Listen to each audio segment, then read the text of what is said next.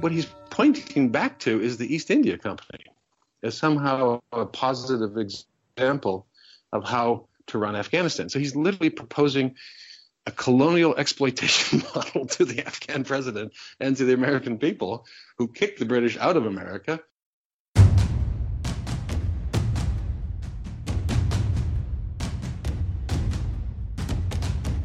You're listening to War College, a weekly podcast that brings you the stories from behind the front lines. Here are your hosts, Matthew Gault and Jason Fields.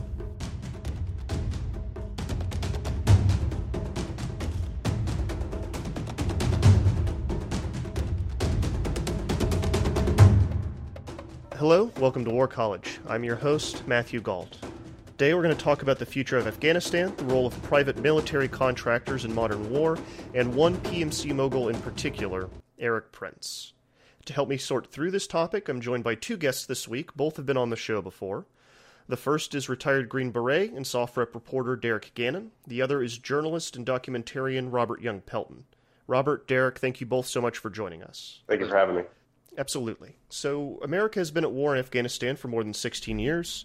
Indications are that it's not going well. There are conflicting reports from the White House about how U S President Trump and his administration plan to handle that war. Uh, today, the show is going to focus on one of those plans in particular.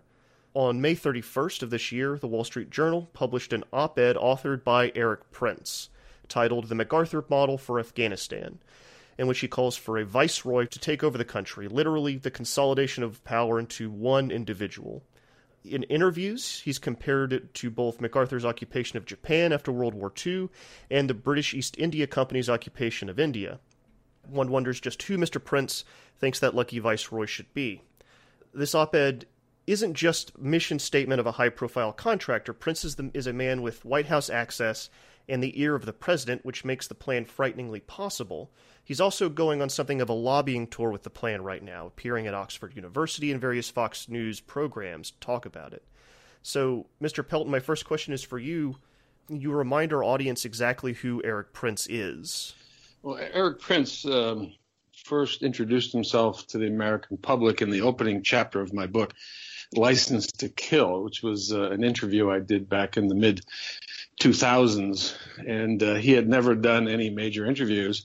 And I was profiling three companies who provided private military uh, resources.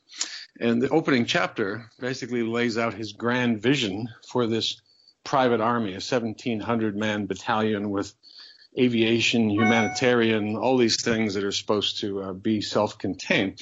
Now, at that time, nobody twigged on what he was talking about because he was pitching it in Darfur. And uh, he was also mixing it with a brand new gunship, a homemade gunship he had developed out of a CASA two twelve uh, airplane. So uh, to answer your question, Eric Prince is many things. He is a gyro gearloose of military hardware. He is a, a man who worships Alfred Sloan's G M model of uh, vertic- verticalization of services. And he is very much a man who, once put into the field, causes major disasters and heartburn for governments. And and right up here at the top, I want to be I want to clarify something. You've got a kind of a, a contentious relationship with Mister Prince, correct? And there's some legal issues. Yeah, Eric came to me and uh, with tears in his eyes and said, uh, "My background is in marketing and brand protection and creation," and he said, you know, "Can you help me protect the Blackwater brand for my children?" And uh, I would not normally be in business with Eric Prince, but I said, "Look, I'm not going to mark it up or charge you any money, but what I'll do is I'll have a group of people put together uh, a plan and protect the Blackwater brand until you can hand it over to your children." And Eric realized that he had signed a five-year contract giving me the exclusive rights to Uh, all his personal projects and his uh, corporate projects. When one of his lawyers pointed that out, instead of doing it on a gentlemanly way by saying, "Hey, Robert, I think I made a mistake," he turned to artifice and deceit. So that's what the court case in Loudoun County this December is about. All right, and you've actually and, and Eric Prince is the founder of Blackwater, which became X E, which is, is now Academy. Is that correct? Is that what the the current name of the organization is called? No, it's Constellus. So okay. his, uh, his buddy from Michigan, Andrew Deonkers, has constantly acted as a broker and a person who has done backdoor deals to keep control of Blackwater. So it's buried in a conglomerate owned by an investment company managed by Deonkers. All right. And you, uh, in the early days when it was still called Blackwater, you kind of embedded with them, correct? Yeah, I don't do embeds. I basically asked Eric what the most dangerous thing that Blackwater did was, and he jokingly said it was the uh, the run down Route Irish, about a ten-minute run, uh, to go to the airport twice a day to pick up people. And it was a group of misfits, and I'm being, you know, these were people that were kicked off the State Department details. And I seized on that as a perfect window to show people what it's like to risk your life every day for six hundred dollars and get shot at and blown up. Uh, all right. Um, Derek, what have your interactions been with uh, Eric Prince and Blackwater? Uh, I've never really had any interactions with Eric or E P himself ever. Uh, when I was in when I was in the Green Berets, we did a, I was in a specialized unit, and we were obviously invited to go down to what was Blackwater compound in Moyock, I believe, to train, to use their facilities. Uh, you know, they didn't have any instructors or anything, you know, instructing us. We went down there with our own, you know, base of instruction, and we we used the the Blackwater facilities, which were amazing. And that compound is absolutely amazing. It's a huge compound in the middle of nowhere, uh, outside of Moyock, North Carolina. And when we were there, I mean, the, you have to understand how big this compound is. They have, I, I believe, four drop zones where you can do airborne operations, landing zones where you can have helicopters come in, and I don't know how many, probably ten. I might be a little bit wrong with that. About ten major buildings, facilities that you can configure for uh, direct action C Q B training, and flat ranges and known distance ranges for your for sniping and for long distance uh, shooting. And what was interesting about it when we were down at Blackwater was the facilities where we stayed, were, were they called the bunkhouses, were actually just they were actually pretty nice. They were built kind of like hotels, and they were really, I mean, we wanted for nothing. Breakfast was catered, and uh, you know. Everything was just kind of laid out for us. It was it was really kind of what we called Gucci, if you will.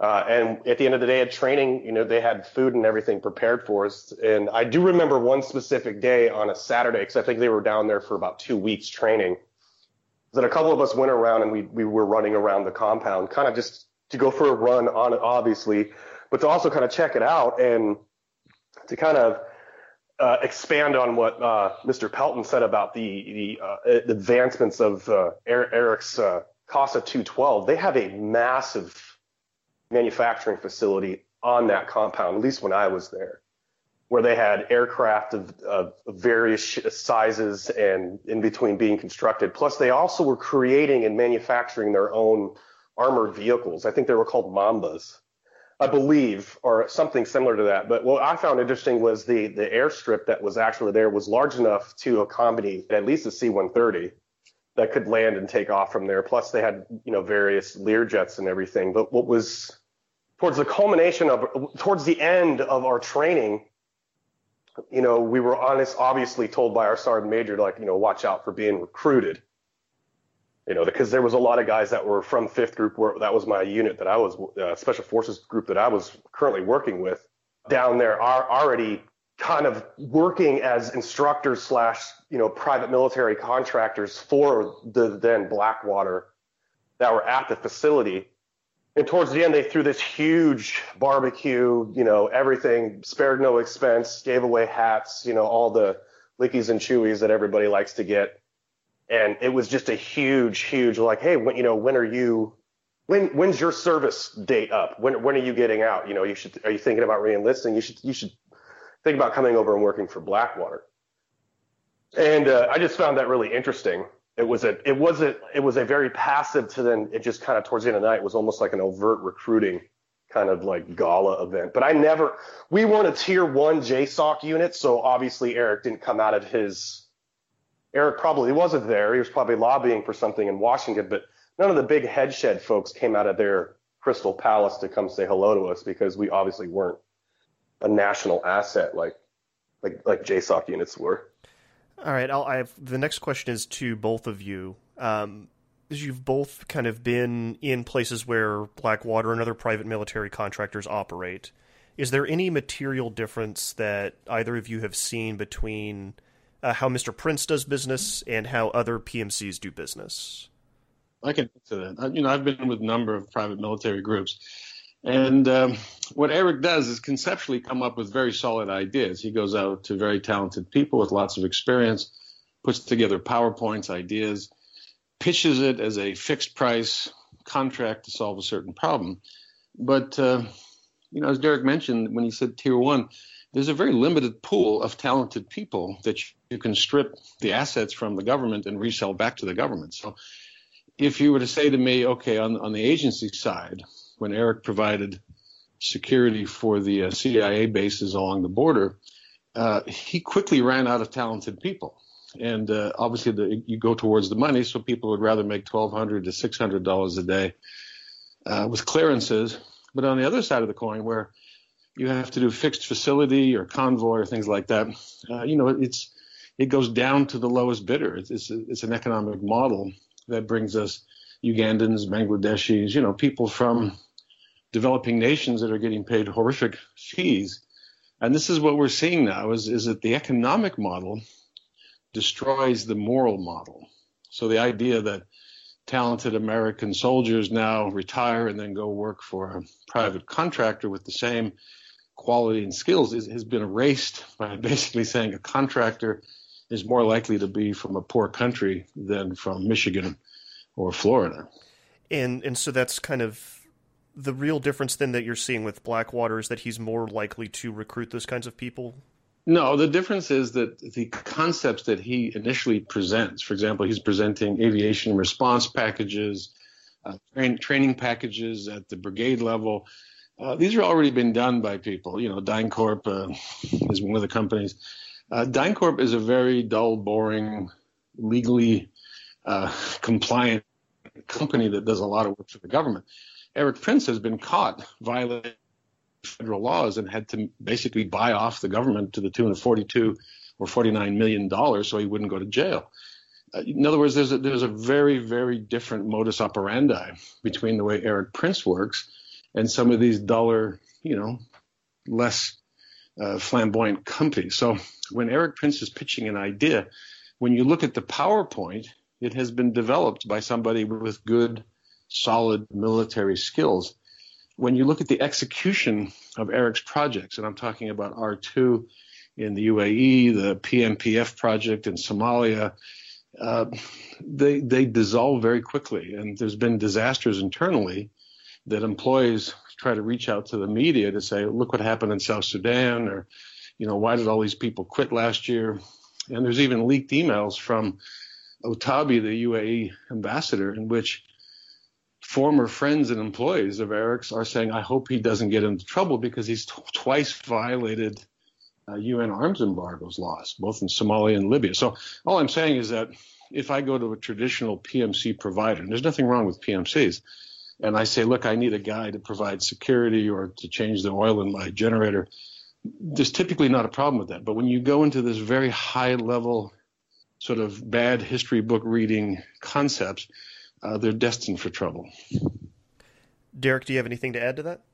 Uh, the talent pool, uh, I do believe Mister Pelton's spot on with that. I, I noticed I had some interactions. Now, I can't say if they were Blackwater, Dynacorp, Khaki, or whoever else was d- during in in Iraq, because that's where I spent most of my time, was in Iraq during the heyday of the, uh, the private military uh, push, where everybody was making money off the government and everyone was having a great time. I did interact with some of these guys Uh, in Iraq, and a lot of them, we, a lot of us really thought that these guys were just out of control. They had no oversight whatsoever to us. Now, they probably had something along the lines of, of some sort of corporate rules of engagement, but a lot of these guys just were kind of running around like cowboys uh, in the early in the early years of, of Operation Iraqi Freedom, and we really didn't have that much interaction with them other than an errant gunshot here or there. into a crowded street, or them just, you know, running in like it was Fast and the Furious through, uh, you know, Route Irish, because Route Irish was pretty bad during that.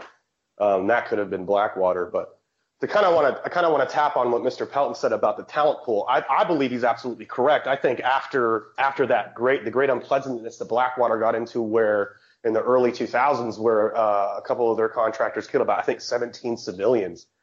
Uh, they, Blackwater and, and private military corporations started to get a, a really, really critical eye put onto them.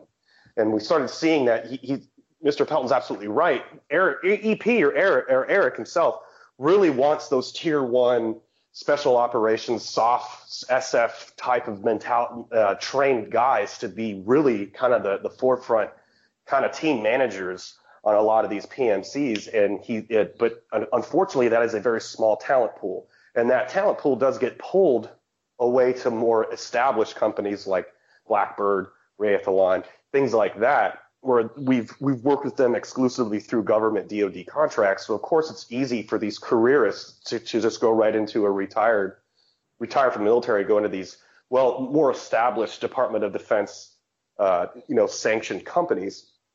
When you go to work for Blackwater, you could be you could be a Green Beret like myself, standing next to a guy who spent three years in the eighty-second Airborne Division and is now doing the same mission, same operation that you are, who has, you know, collectively three years c- compared to my eighteen in combat zones. So now you're basically managing guys who have no oversight uh, running around. So I think what I think what Eric Prince has done, and I believe what Mister Pelton hit on it, was that you now take guys who have those special tr- specialized training, and then you put them in charge of doing a corporate, if you will, foreign internal defense program with the Ugandans, or what Eric tried to set up in South Sudan with uh, with uh, the Machar issue down in there, with the rebellion that was going on in the late two thousands down there, where I believe he also did get caught uh, trying to sell military-grade equipment to both sides, and I think that the State Department shut that down as well before you could break the law again.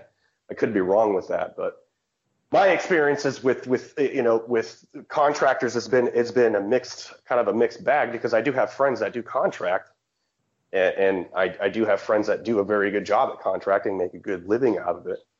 And a lot of people are like, well, why don't you just why don't these guys retire and then go right back into doing the same exact thing that they were doing in special operations? I said, well, you know, think about it. Some of these guys spend twenty-four, twenty to twenty-four years doing this exact work for minimal amounts of money, only to be enticed from a contract company making twelve hundred, thirteen hundred a day, you know, sixty days on, sixty days in, in country working, thirty days off wherever they're, you know, wherever the company can send them. So it's, you get a sixty, thirty, sixty, thirty for a year. You could come back with quite a chunk of change tax free, as long as you survive whatever they're doing, whatever the contract is. Uh, all right, I want to ask a big picture question. And Mister Pelton, if you can start us off, what does Eric Prince want? I'm not just talking about Afghanistan. I'm talking about big picture. Ah, so this is where we really need to keep the focus. Two things. The first thing is, when you change a national foreign policy into a mercantile event, you lose every shred of respectability and accountability for the end result. And that means if I hire a cleaning crew to clean my house and they do a crappy job, they can just quit. They, they don't necessarily have to keep at it until they figure out how to do it right. So we're, we're asking the Afghans, which is a democratically elected government running a nation of twenty-five million with lots of European donors besides us, to allow in a mercantile, lethal operation to kill dissident members. Now, I'm not, not supporting the Taliban. I'm just saying that there are numbers of people that form militant groups and go against the government uh, that may or may not be around a year from now or two years from now, or may get into a horrific civilian casualty event in which we as the country take the blame. But the actual perpetrator can simply dissolve his company because it'll be registered offshore and just quit and go work somewhere else. So that's one thing. The second thing is, Eric Prince has a very interesting history of being involved in clandestine disinformation operations. And that goes back to when he had Greystone and uh, some very senior members of the C I A working for him, like Kofor Black, Rob Reicher, Riker, and they were engaged in trying to start a war in Iran under Dick Cheney. Now, most people would say, what? There is a political and religious agenda buried inside Eric Prince's activities that people don't quite catch. They know it exists. They've seen documents. They, they've heard about it. But there was some very serious goings on. His father was a very well-respected man who created a business from scratch. After his first heart attack, he aligned himself with the extreme right. In other words, um, anti-gay, anti-abortion, family values, all that kind of thing. Uh, Eric perpetuates that through, with his mother and his family. And he is linked with people that you might call them neocons. You might just call them, you know, right wing, sort of Reagan-esque folks like Ollie North. And and their goal is ultimately to take down the the great Satan states. In this case, it's Iran. The singular focus of Eric Prince is is Iran. And a lot of the covert things he was doing while he was disappearing were to support uh, military activities in North Africa, in the Middle East, as basically a straw man. And if you remember the whole Iran-Contra mindset, where you had sort of a shadow government doing things that, that were theoretically deniable, this is what he wants to reintroduce to the Trump administration. Derek, do you have anything to add to that?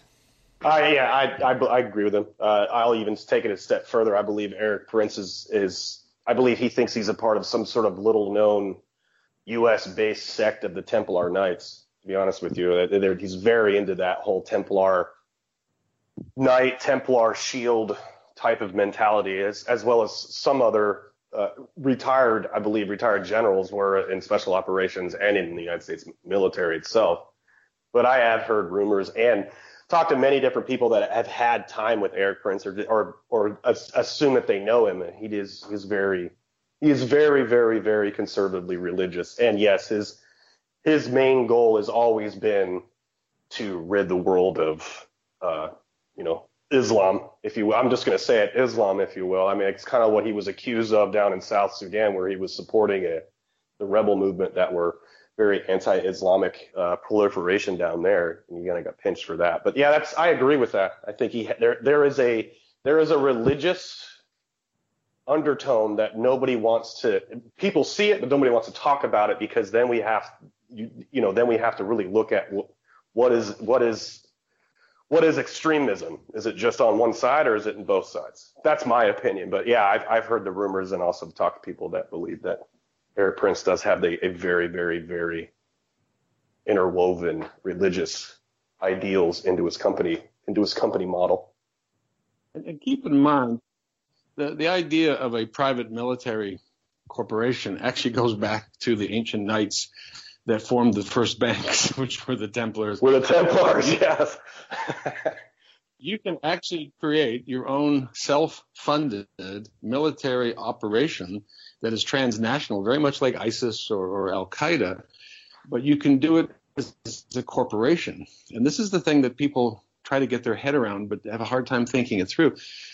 Can Eric Prince go to the U A E, find private backers, use uh, covert either agency money or Saudi money, create a military made out of mercenaries who are actively engaged in combat, flying commercial aircraft that are adapted with hard points, hiring ex-military? Is this possible? It's like, no, it's actually happening now. So I, I think the, the scrutiny should be put on just how far off the map has Eric gone in places like Libya, Yemen, Somalia. The evidence is all there. He actually is very proud of, of making documentaries and, and uh, hiring journalists to write stories about it. So he's already done it. The question is, if we then invigorate him in Afghanistan, what happens next? Do we create a, a monster that is doing something completely different than what we originally hired it to do? All right, well, let's get into this. What What is his plan for Afghanistan? What is it that he's pitching here? So... Eric has a machine gun that just fires things at the wall, and he, he, he's always told me that, you know, he just needs one good idea. Like his father came up, or not his father, but his employees came up with the lighted sun visor, which then G M integrated into the Cadillac in the eighties, which then expanded into Prince Auto Manufacturing, providing all the interiors as, as a turnkey product. So he knows that when his dad did a ham deboning machine or a sock drawer that has a built-in light, that that failed. But if you keep coming up with ideas, one will stick. Secondly, he wants to verticalize military provision, and that means everything, the aircraft, the people, the logistics, even, even the hardware and the guns. He wants to make and sell all that stuff to nations. So the Afghan plan is his big moment in history. You know, he's always believed he's going to die young because genetically his family, you know, has heart problems and they collapse at early ages. So it's very, very driven to show that he can independently conduct a war if you just let him alone and just give him enough money. So he's got a number of things. He's got F I D, which is Foreign Internal Defense, being conducted by contractors. Well, that's not a big deal. That's already been done. He's got aviation packages where he says he can respond anywhere in Afghanistan within one hour with close air support. That's B S, but it sounds good. He's got ideas for logistics. In other words, being able to move and supply the Afghan army, which I'd like to see that happen without corruption in Afghanistan. But these are all good ideas. These are ideas that have been done before. And then this viceroy idea is sort of like when you talk to a guy and he looks you straight in the eye and he seems very earnest and experienced, and suddenly he says something. He said, "Are you sane?"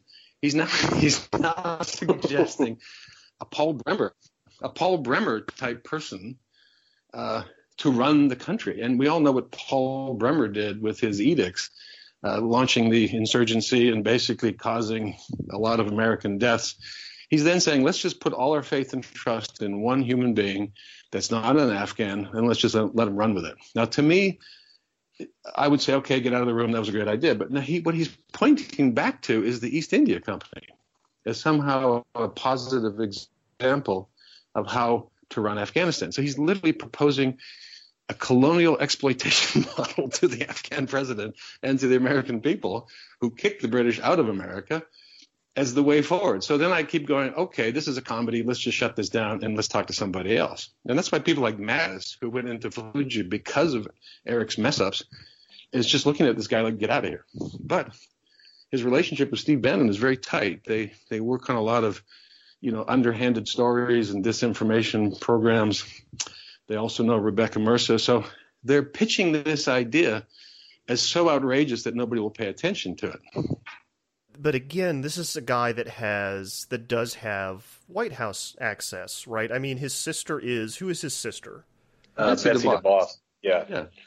Uh, so it's not like this plan isn't being listened to. He's on, he's on Fox News doing little five minute segments, talking this thing up. And and I, I want to circle back around to the Dutch East India or the, the East India Company, because I think uh, that's, that's, that's important because it wouldn't be the first time that the British East India Company was in Afghanistan, right? They fought a war there in the nineteenth century, or they were part of one. No, to understand that concept, what the colonial powers did is hire enterprising people like Eric Prince, and this is his role model. He wants to be the John Smith that goes to the new country, you know.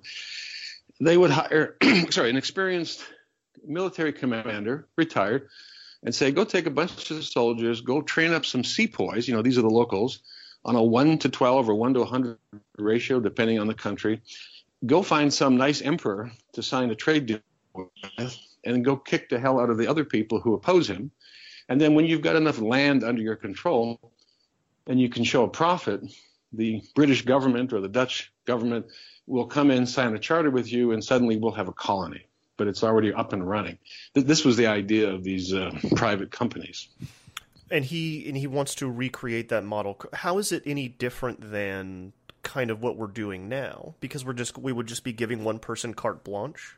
No, this is ridiculous. Okay, do some homework. But the bottom line is this: we're fighting three wars in Afghanistan. We have a counterterrorism mission, which is the people that dropped the MOAB, and this is a very well-funded uh, kill ISIS, kill Al Qaeda global battle that we have. And it's going very well. We have a NATO uh, program, which is really a sta- stabilization and peacekeeping mission, which is called Resolute Support. And and this is the, the thing where people have cappuccinos and argue about, you know, what schools to build and whatever. But this has shrunk dramatically. And most of the, our troops over there don't even go out of the base. The third war we're fighting is on the political front, in which we're trying to prop up a, a former American, you know, President Ghani, and a democratic country that is literally falling apart as we speak. So in order to come up with a solution, we have to get the facts right. Now, you opened the show by saying we've been at war for seventeen years. No, we've been at war in Afghanistan for thirty-eight years. President Carter signed a presidential finding to support the Mujahideen, you know, out of Pakistan to fight the Russian-influenced government. So we've actually won and lost in Afghanistan, and we've been there for thirty-eight years. Derek, do you have anything to add? No, that's actually, I was just, as soon as he said thirty-eight years, the first person I thought of was uh, was it Charlie Wilson, at Charlie Wilson's War. I thought, yeah, that's he's right. We've been in and out of Afghanistan for thirty plus years. Yeah, we we, we were in the fifties building houses and uh, you know, down in Kandahar. We actually created these poppy fields because of the irrigation system we put in. And in other words, we're, we're not we're not newcomers to Afghanistan. But to solve the problem, let's define the problem accurately. All right, I want to let's I want to drill into two different aspects of his plan. The, the both of these are mentioned in his Wall Street Journal op-ed, and he keeps hitting both of them in interviews. The first is rules of engagement, and every time he he gives an interview about the rules of engagement in Afghanistan, he he has kind of the same line that a soldier under fire shouldn't be calling a lawyer five hundred miles away to ask whether or not it's okay to to attack or respond. Do we have any idea what he wants to change the rules of engagement to? Yeah, it's, it's, first of all, it's fiction. Uh, a lot of things that Eric says in public are demonstrably false uh, and, and just cause more confusion when people listen to him. In Afghanistan, we have a very successful pro- uh, program in training uh, the commandos and the Afghan special forces. These guys are airlifted in. They have uh, complete authority to call in air support. Uh, there's no lawyer in Washington talking Dari or Pashto to uh, a local air controller.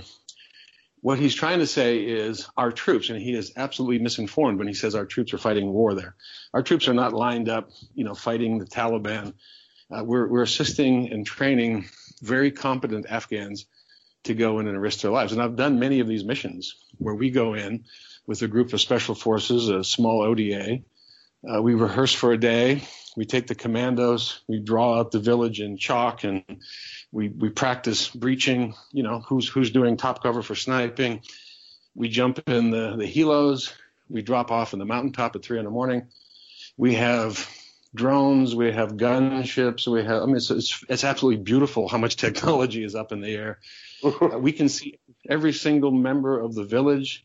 We can see every gunman on every roof. He can be neutralized within about three seconds. When I say, hey, what's that building over there? A guy reads out a number, and this giant I R light comes out of the gunship and lights up the house like it's daylight. So we know what we're doing, and we do it very, very well. The thing is, there's a limited number of commando groups.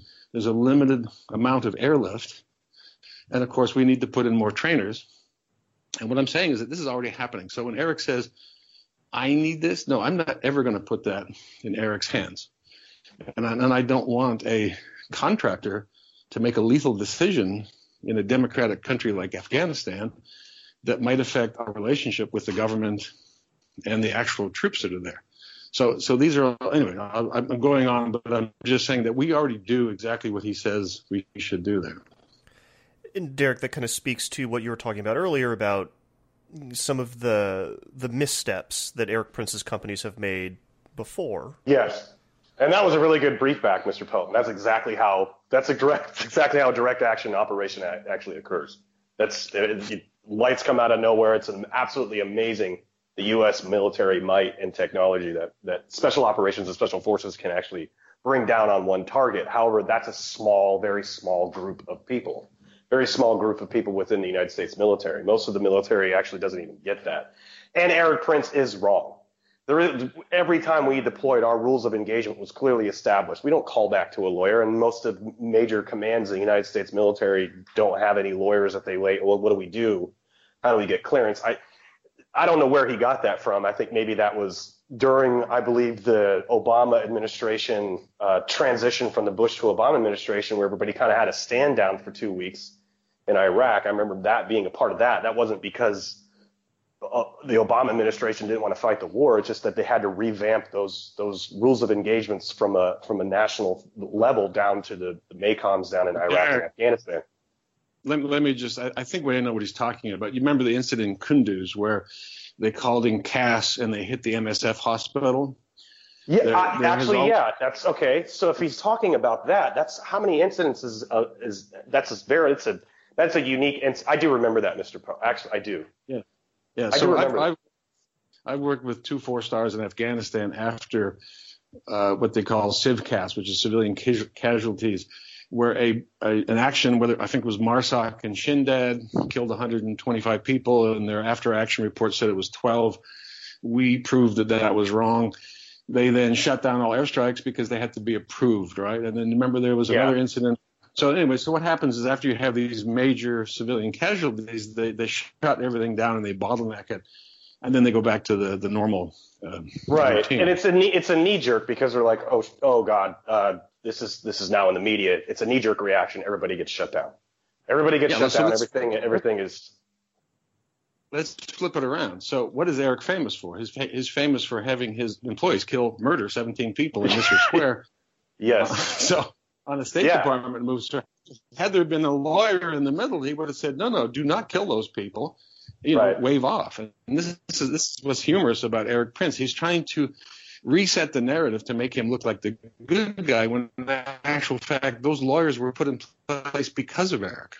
Yes, and that's the scary part is that he's briefing, he's he's informing the major the public, who's like, "Yeah, let's put him as a viceroy." You know, it's, and he basically is saying, well, the mil- United States military is being his hands tied behind his back because of legalese, when in simple fact he's saying, send us in and we're guns hot. We're guns free. We can do whatever we want. When he, a private corporation that deals with military, you know, applications should have as many lawyers as it does weapon systems in its arms room. It, it, he's kind of presenting this, we send us in, you know, we won't have our hands tied. We're kind of weapons free. We can do what we want. Plus, his his next greatest thing he did on Fox News the other day was, you send me in and my, and my group in, my, my private military in, that's less Americans' boots on the grounds in Afghanistan and less likely to have Americans die. Well, okay, that sounds great. That sounds amazing. Yeah, let's let's pull U S troops out of Afghanistan, but then we're going to put in U S contractors training up local nationals to be guns free without any without any legal ramifications. That doesn't make any sense. That sounds like a, a bad situation in the making, like a very bad go-to. All right. The other the other aspect of this that he's that he's touting as a positive is the financial aspect. He's saying that he can get this done, or a good company should be able to get this done for under ten billion dollars. Do we have any sense that that is in any way accurate?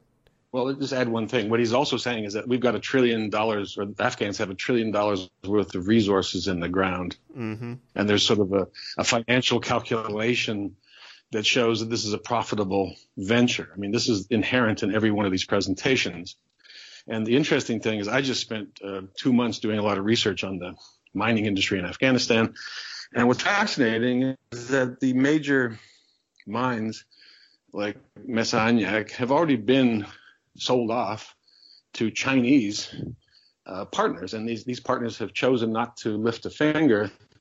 But it's all part of the, the one-road, uh, Great Belt, whatever you want to call it, concept that Eric is also mining on the other side, meaning that he's got a China-based company in which he suddenly switched to security provision for the Chinese in the region, in the contentious region of West Turkestan or area around Urumqi, Pakistan. So he's he's playing multiple cards in multiple games, hoping that it all comes together for his satisfaction. So when you said that, okay, he can do this for this much money, he's also saying, but there's a profit to be made there if I'm successful. Uh, somebody really needs to hold Eric Prince to the fire and say, can I see all your corporate assets? Can I see where your income comes? Can you can I check your loyalties to see who you actually are working for? And, and this is something that hasn't been suggested yet. No. Why why doesn't anyone do this? Why doesn't anyone hold him to the fire? Well, when I first interviewed him, you know, I asked him why he was talking to me, and you know, not the New York Times or whatever, and and he said, well, you know, he's a fan of my book. In other words, he he is a child at heart. He is a guy who uh, in his defense, has great ideas that come from other people that he sort of skims through. And, and when he approached me about his Somali anti-piracy project, he had just read a book about the, the, the very foundation of America, in which we sent over a, a Navy ship and we thumped the, the pirates of Tripoli and da, da, da, da. And I'm like, that's Tripoli, dude. That's not Somalia. So he has these ideas, very wacky misreadings of history books. And at the same time, he's a deeply bitter man. He's very, very bitter about the way he was treated by Hillary Clinton. Uh, he's literally been in exile, you know, for eight years in his bat cave, coming up with ideas. And he's been doing strange things in strange countries. And he's always just one step ahead of the U N sanctions. And, and he glorifies himself as being sort of a pirate, a mercenary, a romantic figure. And I just caution people that Eric Prince himself is a normal person. But then when he gets this mantle of power put on his shoulders, he suddenly turns into that guy that we all think only exists in comic books. And what exactly is that guy? And what have his, we've we've kind of danced around some of his previous failures. I'd, I'd like to drill into them as we as we kind of wrap up the episode to really bring this home for people.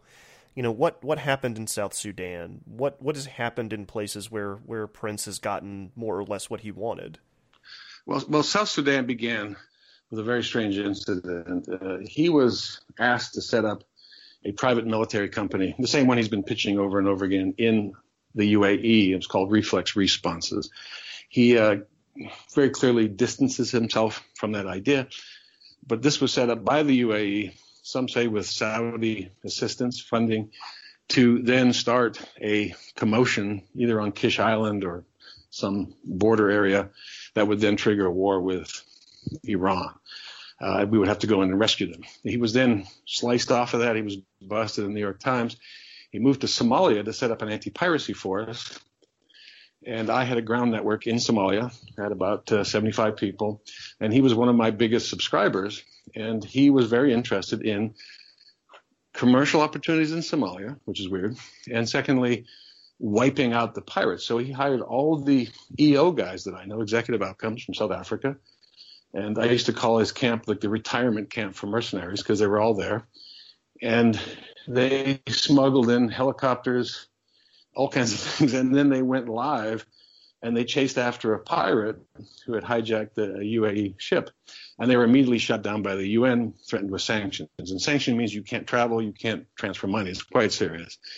He then pretended like nothing happened, abandoned his people in the field, which you can imagine – twelve hundred unpaid Somali gunmen and about two hundred very sweaty white men. Uh, it, it was not pretty. He then went to South Sudan as part of a five hundred million dollars investment fund and wanted to build a refinery in the north. And it's about a one hundred twenty million dollars refinery. Convinced, once again, these are all good ideas, right? The, the South Sudan needed to refine its own products. The only minor detail is that they had sold all their oil to Khartoum to pay for their independence. So yep. The idea that they were siphoning off their own product and selling it local didn't make a lot of people happy. So when Riek Machar fled and Kiir suddenly realized that his country was falling apart, he leaned on Eric, who had a logistics company based out of Kenya, uh, to allegedly provide transshipment of weapons and also medevac of wounded troops. Now, I'll just tell this as an apocryphal, apocryphal story from somebody who was there. Uh, he tried to go in to medevac some people, and his planes were painted white. And they shot the hell out of those planes, the rebels did, thinking that, okay, this is Kiir bringing weapons via the U N, because the rebels confused the white F S G planes with U N planes. The rebel commander said, if any U N planes take off or lands in this area, we're going to shoot them down. Now, you can imagine the impact to the U N of that kind of screw up. So bottom line is that he then snagged a deal to do, and I'm using air quotes, pipeline security, and he tried to sell his air tractor. And weaponized air tractors to then fight the rebels under the guise of protecting the pipelines. And by this time, the U N was just pissed. I mean, they'd already gone through the Somalia thing where there's a, a, a blanket arms embargo. And now Eric pops up again And once again, he vanished from South Sudan. So these, and these, of course, supporting activities with General Haftar, and I'll say these are all allegedly, allegedly. Uh, he's part of that jiggery-pokery thing where they sell air tractors to Jordan, they donate them to the U A E, the U A E donates them to Libya. So he's got them in Eritrea, he's got them in Benin, in Libya. So it goes on and on. So I'm just saying that there is a lot more under the under the covers with Eric Prince's business activities than meets the eye. Derek, do you have anything to add to that? That's actually the that's actually exactly the rundown for South Sudan that I'm aware of. He just he got two hundred. I think he got two hundred to three hundred fifty million out of the five hundred million uh, contract uh, through Kiir, because Kiir Kiir and his group shut it down, shut the payments down because the, the track the the air tractors that he was flying around. I don't know the nomenclature. The air tractors that started to show up weren't weaponized, and through what Kiir said when he had secret meeting or not secret but closed door meetings with Eric was that Eric promised him weapons of war, tons of them. The, these air, aircraft will be dropping, you know, laser-guided bombs, uh, I S R missions, everything that you could think of under the sun to to destroy Machar or Machar. I think that's how you say his name. I always screw it up. Uh, and Riek Machar. Riek Machar. Thank you. Um, I know you met him, so tell him I'm sorry about his last name. uh, and he it was all under the guise of what uh, Mister Pelton just said was was pipeline security. For uh, I think it was uh, Sino, uh, Sinochem, one of the Chinese, one of the larger Chinese uh, petrochemical companies that are in, they're, they're working Sudan and South Sudan. And so he kind of shoehorned himself into into a, an, an issue that Sudan and South Sudan were in the middle of with Khartoum, and Kiir was one of the other reasons why a lot of the rebels were pissed was because the South wasn't getting any of the money that it thought it was going to be getting from the north, from Khartoum, from the oil sales. So that's a part of the, the issue with some of the, the rebellion. But Eric started delivering these these systems and started smuggling in some of these weapon systems, and then Kiir, the Kiir regime shut the payments down. Eric disappeared. He just, I'm out. He got two hundred, three hundred fifty million out of it, and he took off. And you're right, Mister Pelton is also right. From what I from what I've researched and read is that yeah, he's he's been able to wash his hands and his these airframes through several Gulf states, and, and, and somehow they're ending up in Eritrea and Libya and even in, I think, believe, I believe, and this is a rumor, that some of these planes have actually been seen are in and around the Sinai, as as recently as in and around the Sinai, just doing all these I, supposedly I S R missions. So his he's his he really likes the Gulf states. He really likes North Africa and the Middle East region. He really wants to be kind of like the, the guiding, if we're going to go with the Templar Knight type of stuff, I think he wants to be kind of like that that that lit, lit sword that guides everybody into into the, the right path in the Middle East and kind of controls that. And to go back to you, Matthew, to go back to your questions, that uh, uh, what Mister Pelton actually said is he he's, he likens himself to a comic book character. I think Eric thinks he's more like Tony Stark, but he actually kind of comes across as uh, as you know, sort of like a, a bad guy in itself, uh, like Lex Luthor almost. I mean, without the without the bald head, he just he has all these ideas. He just kind of kind of hip fires them, thinking he's like, this is going to be the one that kills Superman, and it really it never really kind of pans out. It never really does. Well, Lex Luthor was bitter, if I remember correctly, and this is this is the key emotional element in a lot of Eric's um, uh, verbal statements. Is it that he's angry at something and that he's bitter and that he's doing this because those other people don't know what they're doing. And uh, I think that's ultimately what leads to the meltdown of these projects. All right. I think that will about wrap it up. Do either of you have anything else you think we should be cover- we should cover in this discussion or talk about before I kind of say our goodbyes? Matthew, I just want to say one thing as, as sort of a, a seasoned analyst and viewer of these things. We are actually watching an American presidential administration consider secret, unpublished plans that will guide the future of our country and the safety of our soldiers in foreign countries. I, I have never seen an outsider present whatever plans they are that don't at least get exposed to public scrutiny or at least extra expert commentary that that make us feel comfortable that these are these are the right things to do. And this and this is what bothers me the most about this this new idea of let's write an op-ed and then call Steve Bannon and go meet with Mattis and pitch this wacky idea, and then let's get on a plane and talk to Ghani, President Ghani, pitch this wacky idea, and then do the American public ever get a chance to review or decide on whether this is a good idea or not? And I say that in Prince's favor. If he's got a great idea, let's see it. All right. Robert Young Pelton, Derek Gannon, thank you so much for joining us. Thanks for having me. My pleasure. Hey there, War College listeners. Thanks for hanging in there over the break and listening to one more rerun before we get things kicking in the new year. Uh, there's a lot of changes coming. One of the big changes is teased in this old episode, which is why I picked it. That'll make sense next week. I promise. See you soon.